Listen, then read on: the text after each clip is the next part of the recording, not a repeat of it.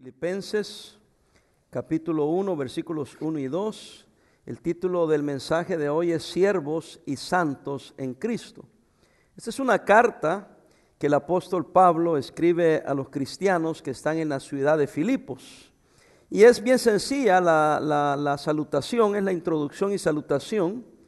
Pero ahí en esos dos versículos que leímos, uh, versículo 1 y 2 del capítulo 1, dice Pablo y Timoteo, siervos de Jesucristo, a todos los santos en Cristo Jesús que están en Filipos, con los obispos y diáconos. Ahí nos da dos palabras que nos describen lo que somos nosotros en Cristo. Y la palabra son con el título del mensaje, siervos y santos en Cristo. Y eso es lo que vamos a ver, bien sencillo, pero poderoso, porque nos deja ver un poco de cómo Dios nos ve a nosotros y cómo nosotros deberíamos de vernos, ¿verdad?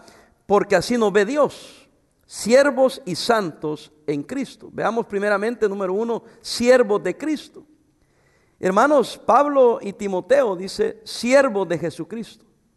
No, no hablaron de líderes de la iglesia cristiana, sus pastores, sus, uh, eh, eh, las personas que ustedes deben de obedecer, lo gran, el gran apóstol y el gran pastor, no siervos de Jesucristo. Eso solo indica, hermanos, la humildad del creyente. El creyente debe ser humilde. Porque Cristo, siendo Dios, hermano, vino y se hizo hombre.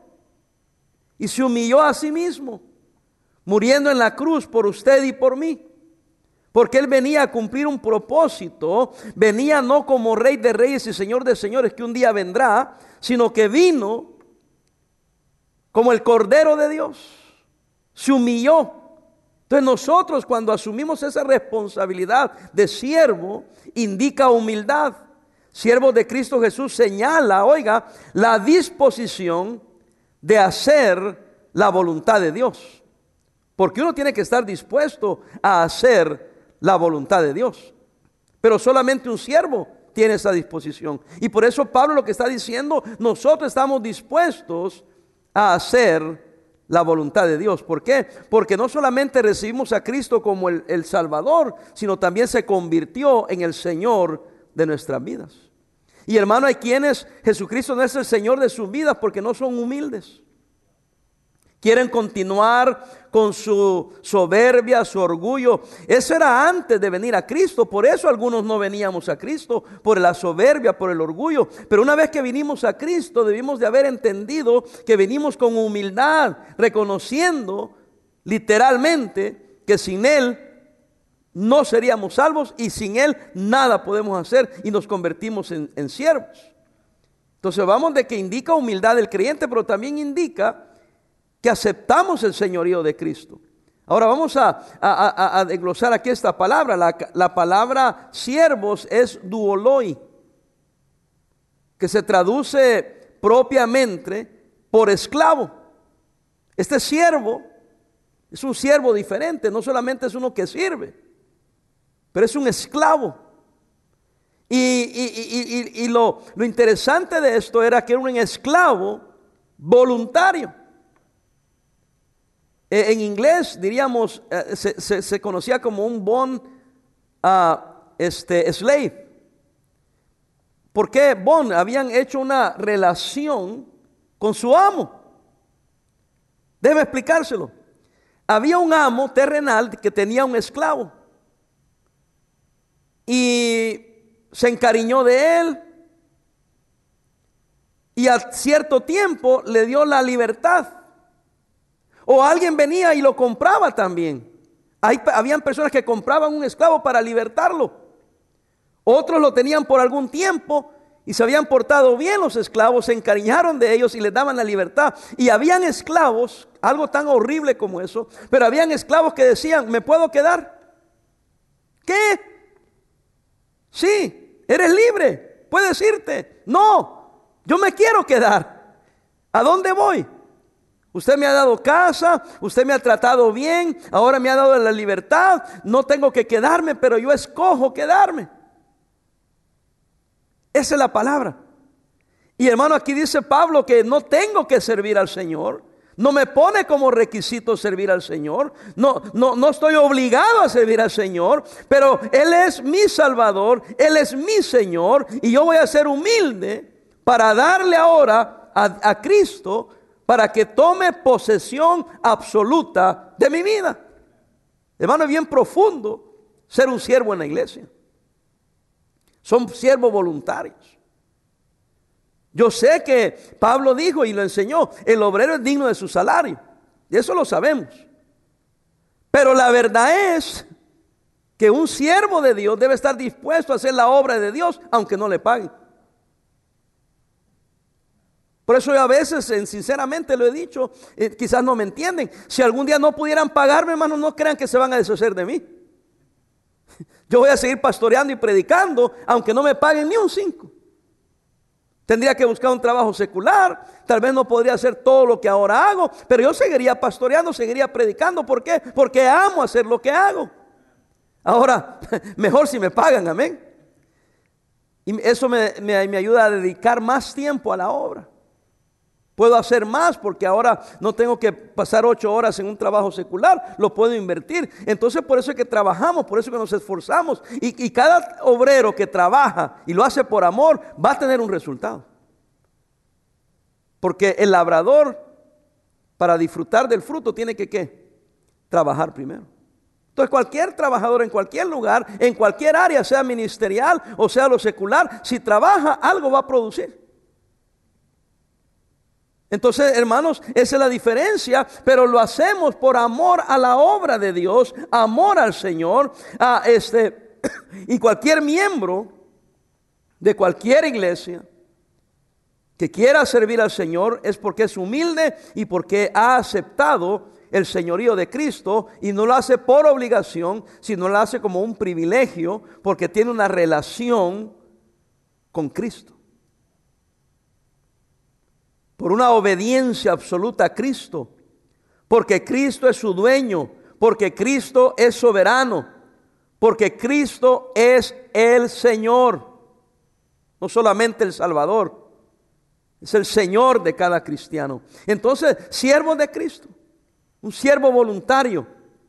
Y Pablo cuando lo saluda, dice Pablo y Timoteo, siervos de Jesucristo. ¿Quedó claro? No hubo ninguna duda que ellos no se estaban imponiendo sobre ellos, no estaban sintiéndose superiores a ellos, con humildad aceptaron la posición que tienen en Cristo para servir al Señor, para hacer la voluntad de Dios. Habían puesto a Cristo como el Señor de sus vidas y ahora eran esclavos de Cristo porque le pertenecían a Cristo y estaban dispuestos a dar una absoluta obediencia a la persona de Cristo. ¿Por qué? Porque Él es el dueño, Él es el soberano y es el Señor de mi vida. Segunda, descripción, santos en Cristo. Le dice Pablo a Timoteo, siervo de Jesucristo, a todos los santos en Cristo. A ellos, los santos. Ellos son santos por su estrecha relación con el santo Dios. No es que eran santitos y no hacían nada malo, no. Santos era porque tenían una relación íntima con Dios. No eran difuntos. No eran personas que habían muerto y que habían sido bien portados, como eh, la costumbre ahora eh, este, pagana, ¿no? Porque santifican, porque fue muy bueno. no, hermanos. Dice la palabra de Dios que no hay justo ni a uno, no hay quien entiende y no hay quien busque a Dios. Todos se desviaron, a una se hicieron inútiles. Si son santos, es por la relación que tienen con Cristo. Son personas vivas, que están en Cristo, que han puesto su fe en Cristo. Por ejemplo, yo soy santo. Ahora, no soy bien portado, no he dicho que soy bien portado, que nunca hago mal, que nunca pienso mal, que nunca me enojo, que nunca eh, hago cosas que no debo hacer. No, soy santo porque soy apartado para Dios, para la gloria de Dios, como es lo cada cristiano. No me vaya a escribir diciéndome, ah, se cree mucho, todos los cristianos somos santos. Alguien vino a una iglesia cristiana y vio que no habían ídolos. Y le dijo al pastor, oiga, dijo, aquí no hay santos. Y el pastor le dice, no, no se preocupen, una hora van a empezar a venir. Y la persona se asustó. ¿Y cómo? Los santos aquí caminan. Si caminan, se ríen y, y respiran. Eran los cristianos.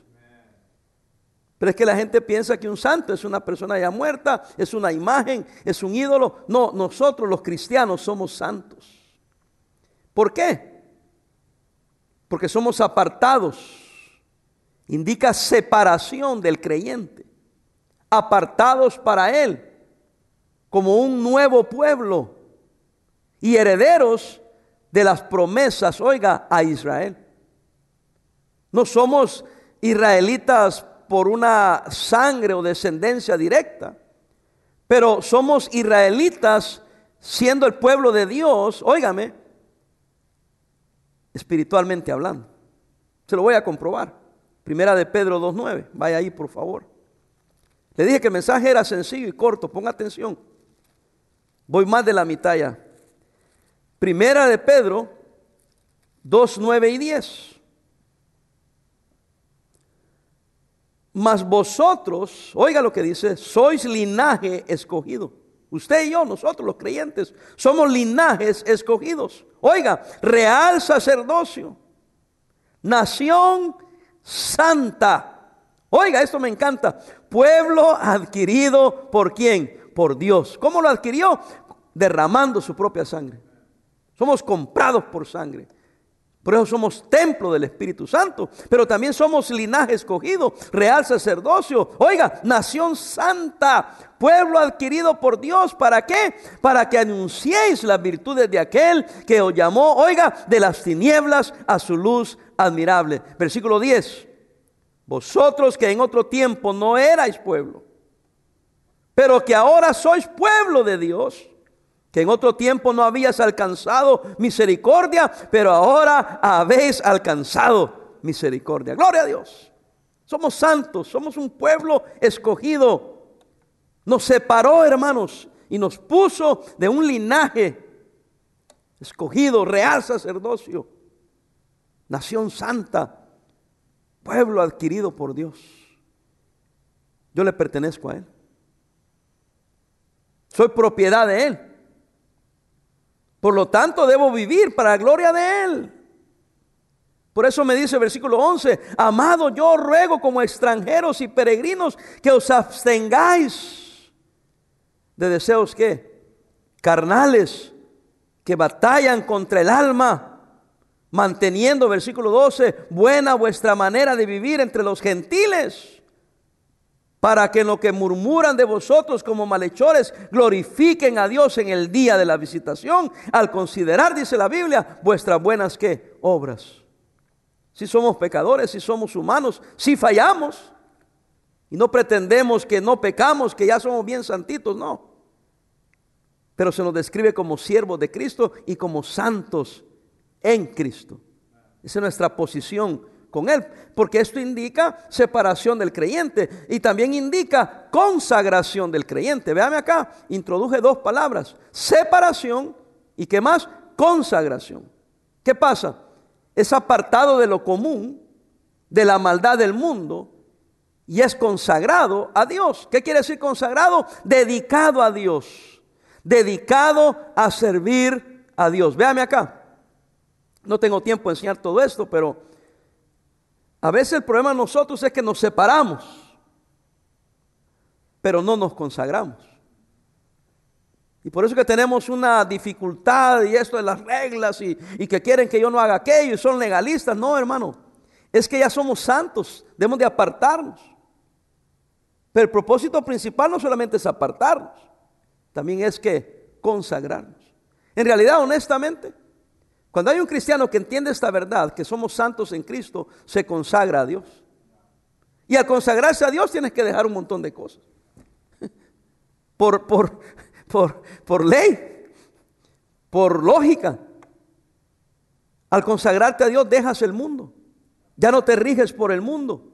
Entonces, hermano, nosotros imagínense, deme un cristiano a mí que entiende estas verdades y es un siervo humilde, que acepta el señorío de Cristo, le da posición absoluta de su vida a Cristo, y le es obediente a Cristo, y sirve a Cristo, y le es fiel a Cristo, y se aparta del mundo y se consagra a Dios, Porque Dios nos ha llamado a separación, porque me he consagrado al Señor. Usted es un cristiano poderoso, una familia poderosa, una iglesia poderosa, una nación poderosa. Pero no estamos dispuestos a asumir lo que es normal de un cristiano. Pablo y Timoteo, siervos de Jesucristo, dice la Biblia. A todos los santos en Cristo que están en Filipos, con los obispos, con los, con los pastores, con los que servían, con los líderes de la iglesia y a los diáconos, eran pastores y diáconos. Y después les dice, versículo 2, me encanta esto, gracia y paz a vosotros de Dios, vuestro Padre y del Señor Jesucristo. ¿Por qué? ¿Por qué le encanta, pastor? Porque fíjense, hermanos, que aquí habla de un saludo gentil, gracia que fue mostrada a los gentiles, y paz, que es el pueblo de Dios. Ellos entienden la palabra shalom, que se traduce ya sea griego o, o hebreo, paz. Pero en realidad, shalom quiere decir todas las bendiciones que Dios tenga preparadas para ti, las deseamos que vengan a tu vida. Entonces Pablo lo que está diciendo es, hay muchas bendiciones para ustedes, solo tienen que asumir la responsabilidad de ser siervos y la responsabilidad de ser santos. Y va a haber gracia sobre los gentiles y va a haber paz sobre los judíos, porque no hay distinción de personas, porque aquel pueblo que no era pueblo, ahora es pueblo de Dios, hermanos. ¿Cuánto hablamos? Decimos, ah, los judíos tienen dinero, los judíos, Dios los bendice también a los, salvadoreños, amén. También a los nicaragüenses, amén. También a los australianos, Dios tiene misericordia de ellos. Hermano, no importa tu nacionalidad, no importa de qué lugar eres, el color de tu piel, tu altura, la manera que luzcas, no importa gracia, favor de Dios, la paz de Dios, la bendición de Dios, todas las bendiciones materiales, espirituales, todas te las dedico, dijo Pablo, de parte de tus siervos. ¿A quienes? A los santos, a los apartados. Al convertirse a Cristo, cada cristiano, valga la redundancia, asume una relación con Cristo la asume. Una relación de siervo. Y vive en santidad. Dedicado solo a una cosa. Hacer su voluntad. Hermano, siempre, por la gracia de Dios, he estado consciente yo que mi vida no me pertenece a mí, le pertenece a Él. Pero ahora que yo soy un poco más mayor de edad, estoy más consciente de él. Porque lo que Dios me dé de vida, quiero vivir en santidad, dedicado a hacer lo que Dios quiere que yo haga, aprovechando bien el tiempo, porque a lo mejor no tengo mucho tiempo. Algunos pensarán, oh, yo tengo mucho tiempo. ¿Quién tiene garantizado el tiempo? Por eso hemos de aprovechar el tiempo. Y los dejo con ese pensamiento, hermanos. Conságrate al Señor. Sea humilde. Acepte el señorío de Cristo. Dele posesión absoluta de su vida a Cristo. Sea obediente a Cristo. Ubíquese como santo. Sepárese del mundo. Conságrese para Dios. Y aproveche el tiempo recibiendo las bendiciones de Dios para una cosa. Dice, gracia y paz a vosotros de Dios nuestro ¿qué? Padre y del Señor Jesucristo. Hermano, no viva para usted. Es tiempo de crecer y vivir para Él. Nuestro Padre Celestial y también nuestro Señor Jesucristo. Hay quienes lo quieren como Padre, pero no como Señor. ¿Cómo? Si es tu Padre, respétale como Señor. Vive como que Él es el Señor de tu vida. Siervos y santos en Cristo.